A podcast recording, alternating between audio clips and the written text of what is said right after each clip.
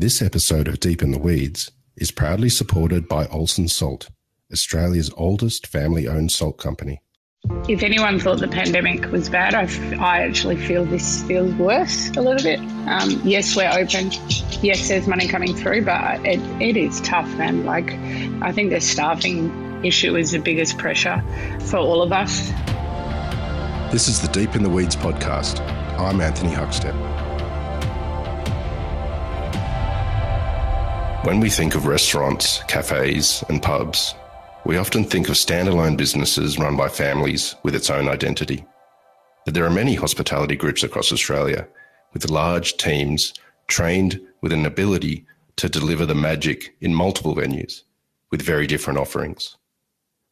What does it take to deliver the right systems, find the right identity, offering, and experience across numerous establishments?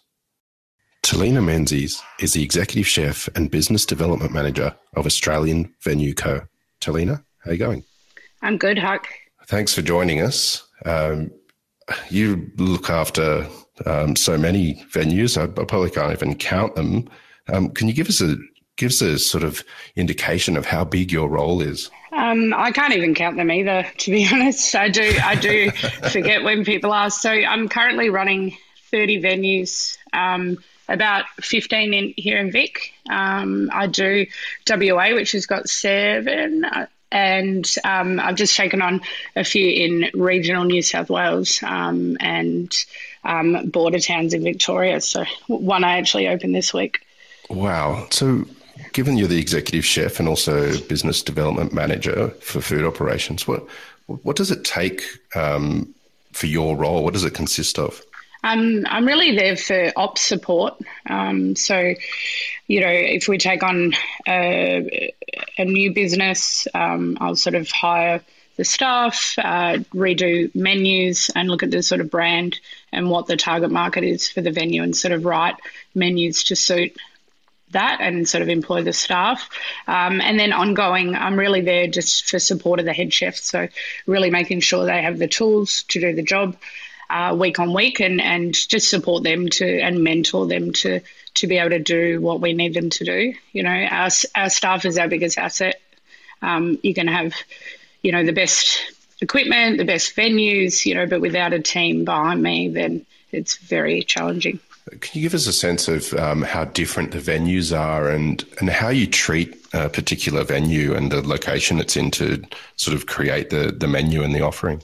Yeah, well, I, I in my portfolio, um, in particular, you know, I've got anywhere from you know O'Connell's in South Melbourne, which is you know one of the best, you know, and oldest sort of gastropubs. It's quite a iconic venue that's seen a lot of you know really amazing chefs come through it. So that was quite stressful to be you know managing something like that with you know the likes of you know Greg Malouf and stuff having gone through the venue. Um, and then you know I've got Trinket, a small cocktail bar um, that does pizza. I've got, um, you know, some really uh, big football pubs and, and sporting pubs like, you know, the Duke of Wellington, Crafty Squire.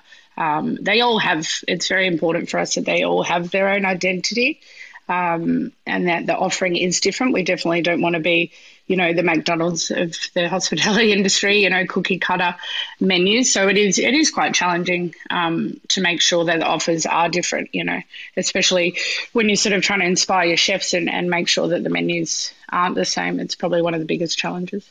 Chefs often get asked what their food is like. Um, and given that your role is to create experiences in multiple uh, very different venues in very different locations. What's the challenges for you uh, from a culinary perspective? Yeah, it is very challenging. I feel like I have to be good at everything, and I'm and I'm definitely not. Um, you know, when I started out my career, I've done lots of stuff, and and you know, if you had have talked to the you know ten 10 year you know 10 years ago Talina I wanted to you know cook around the world and Michelin star and had restaurants and, and now I'm I, am doing pubs you know I that's the core of our business and that's what we do and um, I've had to really you know pivot and change the way that I cook, um, depending on each venue. But I do find that the, you know, the staff look at me to be some kind of a, you know, culinary god sometimes. But I'm definitely not good at everything. Um, but I have to learn and I have to think, you know, quickly on my feet and and you know take a lot of time to read and and educate myself as well the group is involved in some pretty amazing gastropubs across the country. And you mentioned that one just launched in the last week. Tell us about that venue and, and the food that's offering and what it t- took to put that together in the current climate. Um, it was very challenging. So it was a Criterion Hotel out in Yarrawonga. Um, and it's just a it's a really beautiful pub. So we it was pretty much a turnkey project. So we just gave it a little little bit of love, um, and you know put a smoker out on the deck, and and uh, you know the most challenging part was finding a team, and I think that's everybody's challenge in the industry at the moment is staffing, especially regional. Um, we just cannot find staff uh, for hell or high water. Um, so that was very challenging. I took one of my other um, senior chefs out with me to do that project. I don't think I've cooked so hard in the last few years. I was on a section because we just didn't have enough staff. So trying to manage, you know, a million phone calls and and run a pizza section at the same time that was fun. Um, but yeah, it, it's it's definitely a challenge. Staffing is probably the biggest challenge for all of us. What's the, what's the offering that um, you've put into that venue? It's just very much um, a, a, pub. You know, steaks, parmas, you know, good fish and chips. We've got really great pizzas. Um, yeah, very simple. We're going to do a great Sunday roast. Just nothing, nothing out of the out of the ordinary for what the town needs. Um, I think one of the challenges is you know staying true to the residents. Um, there's eight thousand people there that live there, um, and you know they have hundred thousand come through uh, for the holidays, which are all from Melbourne and and region um, Melbourne and New South Wales. So trying to cater to both markets is quite difficult. Uh, you mentioned that the, you know the, you don't want to be the cookie cutter. Um, sort of operation in the hospitality industry and you really focus on um, creating something at a particular location that suits the location. How important in regards to the food offering uh, uh, local producers for each venue and, and and the sort of produce that you guys deal with? We, you know, as a big group, we obviously have contracts and we try to sort of um, streamline our supply chain. Um, during COVID, especially, we sort of looked at our suppliers and we had hundreds in, you know, across the group in in all categories. So we've really tried to, you know, st- you know, um, streamline our procurement and our buying um, because we wanted to make sure we could pay our bills was really important for us and that ma- making sure that was in check. But you know, in each state, we definitely have local suppliers um, and we try and support that as much as possible. How, has it been interesting to see how important the local pub uh, has become to uh, to local communities during the last year? Absolutely. Um, our, you know, especially the city has been extremely tough. I run a massive portfolio in their CBD, um, but definitely our our suburban pubs have been, you know, really busy, and the community's got behind us, and everything's about you know support local, and and you know we wouldn't be where we are today without the support of the local community, um, and we're definitely trying to put you know a focus back on that um, as much as possible. You know, supporting local football clubs and sporting teams and and stuff like that. Most of the people that we've talked to have been, you know, had a pretty tough year and been dealing with their local situation in suburb or city. Um, but your role is over multiple states, and we've seen many border closures. What sort of impact has that had on your role and ability to um, make sure all of the operations are running smoothly? Um, I've spent most of my time on Zoom, um, which has been really difficult. I mean, I've got a lot of staff I haven't even got to meet in person, um, which sucks. Um, but yeah, thank God for Zoom. Um, but now things seem to be getting better, so I'm really looking forward to being able to get over to Western Australia, which is my hometown. You know, I'm, I'm really missing the venues over there and, and my friends and family, so I haven't been back for you know over a year and a half now. Um, so that'll be great. You mentioned that you grew up in WA. Can you take us back to your early days and when um, food sort of became an interest for you? Well, I my two of my uncles are actually chefs, and my father um, was a chef. So they told me not to bloody do it, but I did out of spite, as most kids do when they're told not to do something. So um, I did it. I started at the Hyatt um, back when five star hotels were really, you know, putting out the, some of the best food. So I trained over there at the Hyatt. I then went to the convention centre for quite a few years, um, where I was, you know, um, running sort of big kitchen teams quite very young.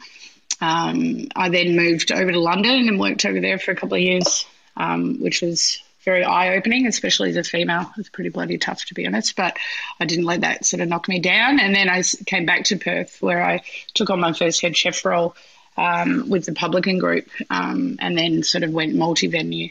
You know, from from there, um, and Perth, you know, has always been home for me. They've been very supportive for me, and and definitely, um, you know, put put myself on the map a little bit over there um, to where I got to a, a, national executive chef role when I moved to uh, Melbourne. So, what was it like making that move from the hometown to Melbourne? Was it um, tell us about the experiences and changes in your life at that time.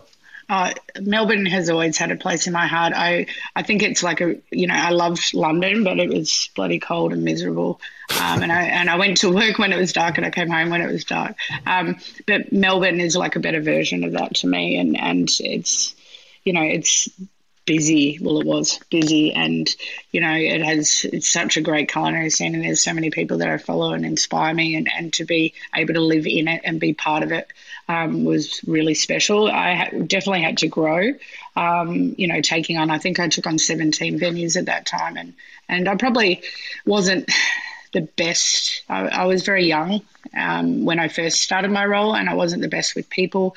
Um, and I was, you know, used to yell and scream a lot, and I think that was to cover up my own insecurities and inability to do my role. But I, um, I definitely had to, with a massive team, move, you know, working over both states, I definitely had to work on that. And I had some amazing people that helped me, supported me, and inspired me um, to just be a better human being. Um, yeah, so it, it, definitely made me grow um, and get me to where I am today.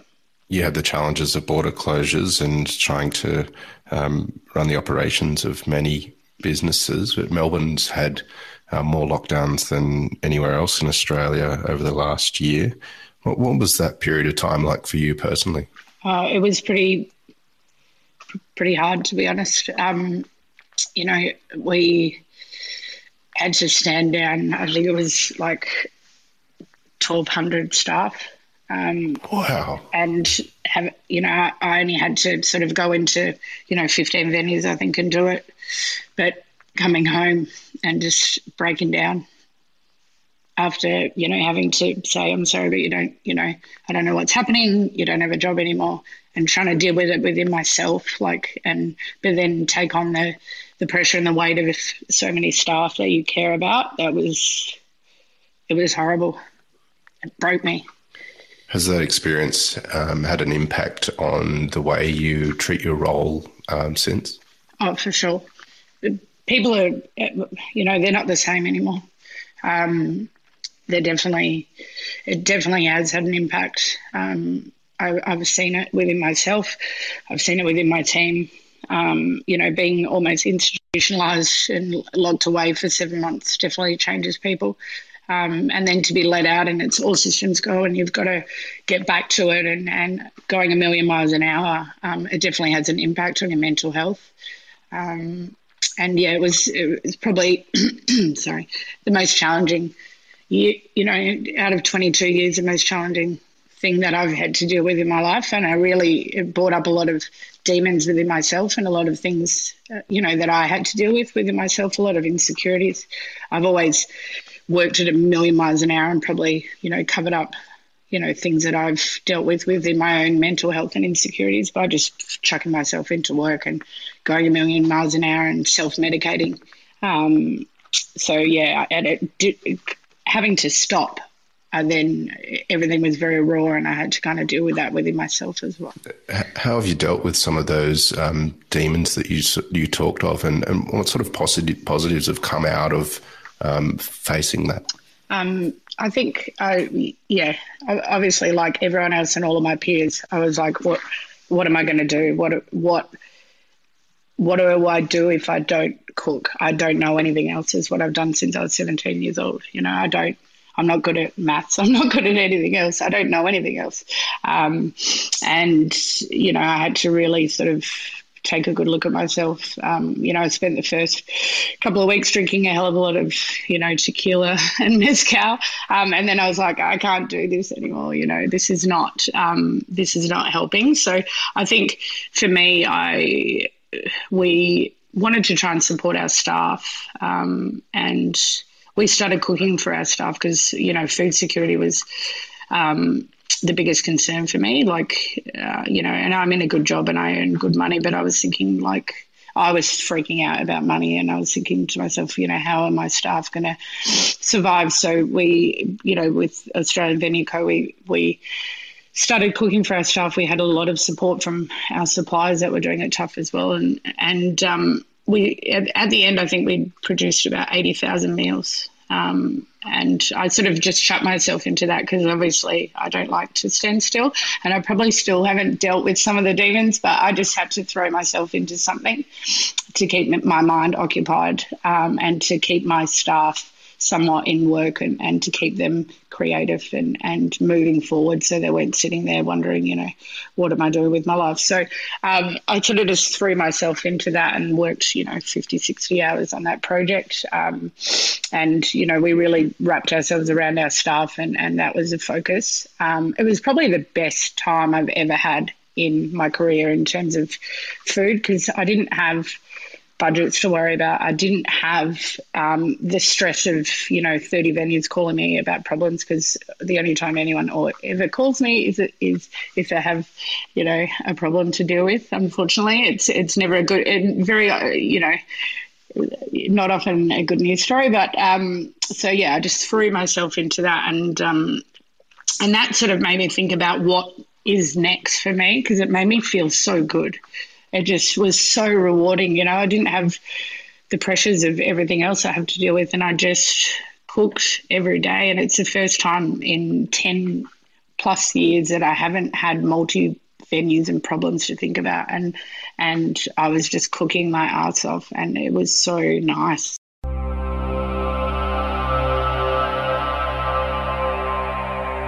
This episode of Deep in the Weeds is proudly supported by Olsson Salt makers of Australian sea salt since 1948. The sea has given my family everything. My family harvests the pristine waters from the Great Australian Bight to make some of the best sea salt in the world. Hi, I'm Alex Olsson from Olsson Sea Salt. We are the oldest family owned salt company in Australia. We took over the leases of Pacific Salt in Warooka on the Yorke Peninsula in the early 1960s. And then when the BHP salt leases in Whyalla became available, my father took those over as well. If anyone has visited Whyalla, know it's a very, very windy place. So the three things you need to make salt are seawater, wind, and sun, and you get plenty of all three of those here. Wind is a really important factor in making good sea salt because it creates a greater surface area for the sun to evaporate the water, creating brine much faster. We take the seawater from Great Australian Bight and then we store it in something called a primary pond. Then it's fed through a succession of ponds from anywhere between eight months and two years until it gets so heavy in brine and the water is evaporated off, the salt starts to fall out of the water, and it's as simple as that. That's all that we do, and then we wash it in seawater and package it. For more information, go to olssons.com.au. You mentioned earlier the challenges of uh, being a female in the industry early on in your career and the culture within hospitality. Um, how do you go about creating a great culture within your group with so many venues and so many staff? Um, culture is a you know at the forefront of you know what I try to lead with in my teams these days. You know, when I started with the company, um, they didn't have much in place in terms of you know f- from a cultural direction and and you know I am one of the culture sort of ambassadors for the group so I really work heavily on you know culture you know programs for LGBTQI plus um, making sure we have advanced women's program for the group so we really focus on you know pushing them forward um, and mentoring them to make sure you know they're equal and they get all the opportunities um, the same as everybody else. So it's a massive focus for us.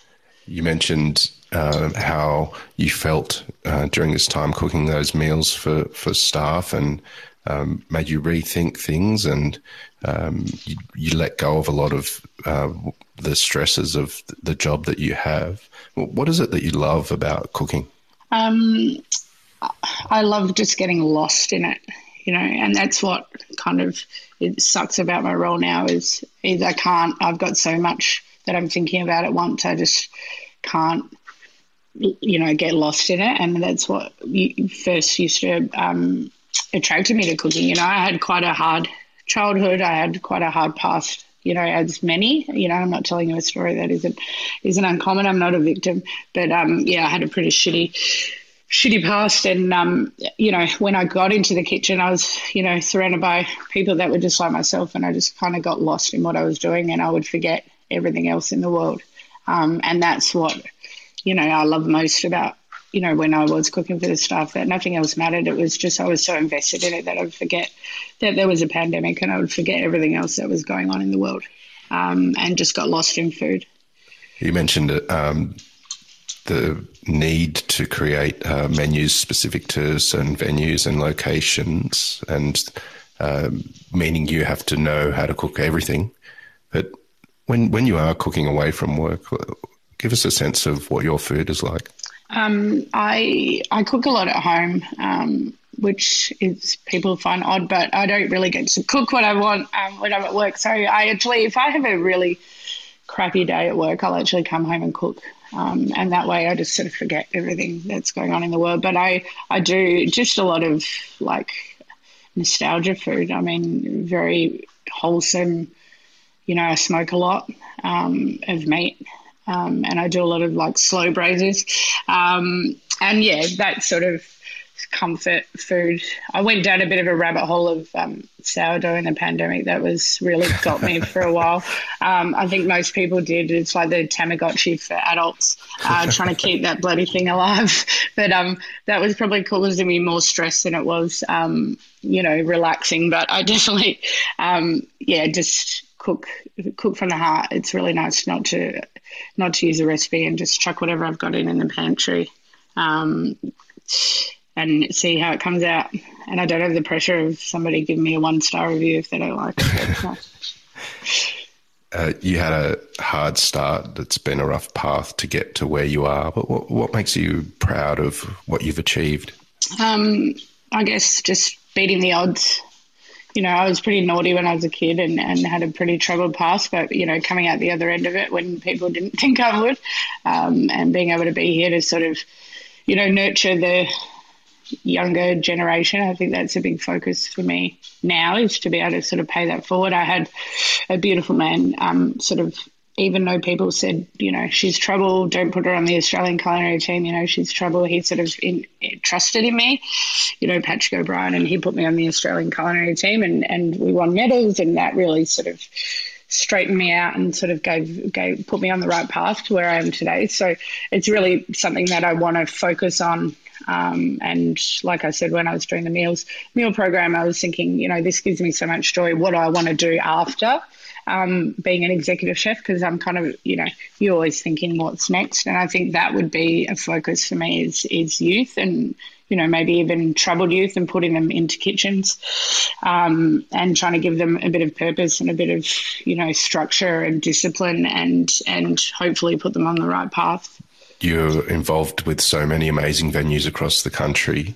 Um, how, how does the group identify new venues like the one you've just opened? Um, I think, unfortunately, you know the world we're we're living in at the moment. A lot of people, you know, I'm very fortunate to come from a company that has you know investors and money, but sadly, there's a lot of people out there that just you know hospitality is so hard. You're trying to make a dollar out of fifty cents, you know, and and people just aren't bouncing back from the pandemic. Um, so you know we're getting a lot of people um, approach us to you know, to get them out of out of the ship basically and take on their venues. Um, so we're sort of looking at a lot of positions at the moment. Um, we obviously can't take on them, you know, take them all on, but you know, we'll definitely try to do what we can. with all those amazing venues that you have, what what does it take to create a great gastropub? Um, first and foremost, a great team. As I said before, your bricks and mortar are one thing, but a team and that really create is everything. Um, but you know, simplicity. I think, you know, is thinking about where I've, you know, food trends and, and what's happened. Um, I'm so glad to where sort of food is at now. It's really, you know, the old school classic stuff is coming back. Um, and food sort of, you know, over the years it has lost its way, and people, I think, including myself, were just trying too hard to have something Instagram worthy, and and that was different. But I think it's really come back, and and you know, there's nothing wrong with, you know, a good bloody pie and a good sauce and a, and a proper Paris mash and, you know, a good steak with a good compound butter and sauce. Um, and, you know, I think not trying too hard is super important and, and just good produce cooked simply, you know, with a bit of love is the, is the key. It's been a pretty challenging uh, year for so many in the industry, and uh, the road ahead is still going to be pretty rough. Uh, how are you feeling about the next year or two uh, with the industry and, and yourself and your role within it? I um, I think if anyone thought the pandemic was bad, I, I actually feel this feels worse a little bit. Um, yes, we're open. Yes, there's money coming through, but it, it is tough, man. Like, I think the staffing issue is the biggest pressure um, for all of us. Um, trying to trying to get staff. I know that JobKeeper is coming to an end, so this that should help. But um, you know, we don't have any new staff coming through, which is causing, you know, we're already overworked and sometimes underpaid, and then you've you've got to take all those pressures on as well. Um, and I think that you know that is exceptionally challenging for operators out there and and chefs and front of house to deal with. Um, and I just, yeah, I think it's going to be a bloody hard road. So, yes, the lockdown was hard and being isolated was hard, but I think for, for owner operators and you know, for management, it, it's not getting any easier. And, and until we can sort of open up travel and have some more chefs and wait staff come through and, and the working holiday visas and the students coming back, I think it's going to continue to be bloody tough. You mentioned the positive impact that um, getting back on the pans has had on you. And even in the last week, you've had to run a section um, in the new venue. Um, you you you just sort of briefly alluded to sort of wondering what's next for you. How, how are you feeling? What's what, what's your sense in regards to that? Um, I think you know during COVID, you sort of sit there and you think, what am I doing with my life? You know, do I get job satisfaction out of this? And and you know, is my job causing me stress that I have to, you know, drink ten drinks after work to deal with the stress? So. Um, I think, uh, yeah, for me, I've, you know, I've given it a lot of thought, but you know, one, getting back on the pans is definitely, um, it, it, definitely felt good. You know, seeing my staff getting back into work that that was the biggest thing for me. You know, knowing that they can then support themselves and their families. You know, that was big. But yeah, I don't really know. Um, you know, what's what's next um, for me. But I, yeah, like I said, the you know having my staff back is seeing them happy and, and back in work is definitely makes me happy. Or as the orchestrator of um, probably the most gastropubs in the in the country and the food that's offered, I can't let you go without asking you what the ultimate your ultimate pub meal is. My ultimate pub meal, a, a good bloody pie, I reckon. I'm a sucker for it. But I actually just started. I've been doing a lot of travel for work, and I've started a little country pie report um, for every every um, little town that I go into. But yeah, like a good pie mash, like a good pub pie, um, you know, or a good steak tartare or something is is you know nothing beats a good bangers and mash. Any of that sort of old nostalgia food. Well, I tend to agree with you, Talina, and it's been amazing having you share your story on uh, Deep in the Weeds today, and particularly the changes that you've uh, had in regards to cooking and and the focus about uh, helping disadvantaged youth. I think um, I'd love to catch up with you down the track about that uh, um, and see how that's going.